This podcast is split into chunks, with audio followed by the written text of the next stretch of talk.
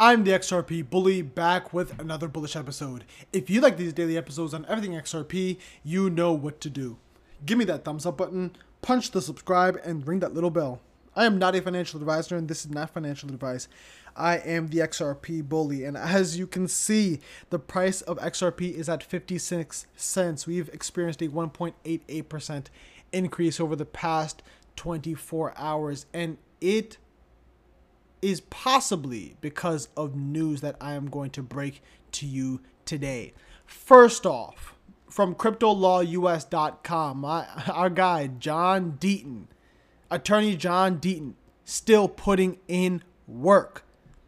Breaking news the SEC has been defeated in an attempt to block XRP holders' motion to intervene. This means that Judge Torres has granted the request from John Deaton to submit a motion to intervene on behalf of XRP holders and sets a timetable.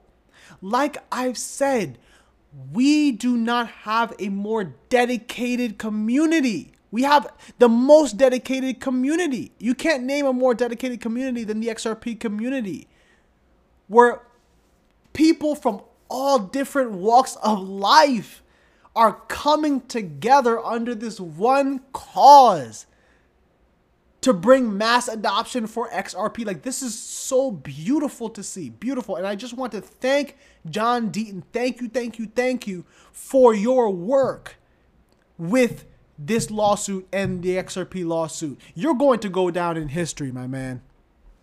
Next piece of news from Bloomberg Crypto.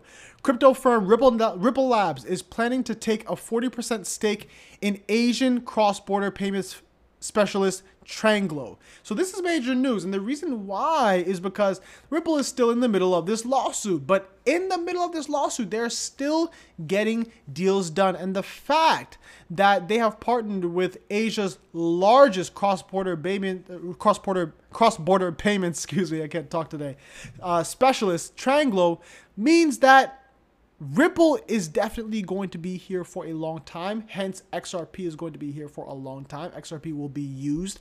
XRP is the plumbing, and this is what they're bringing out. This is what they're building the plumbing of the entire digital ecosystem.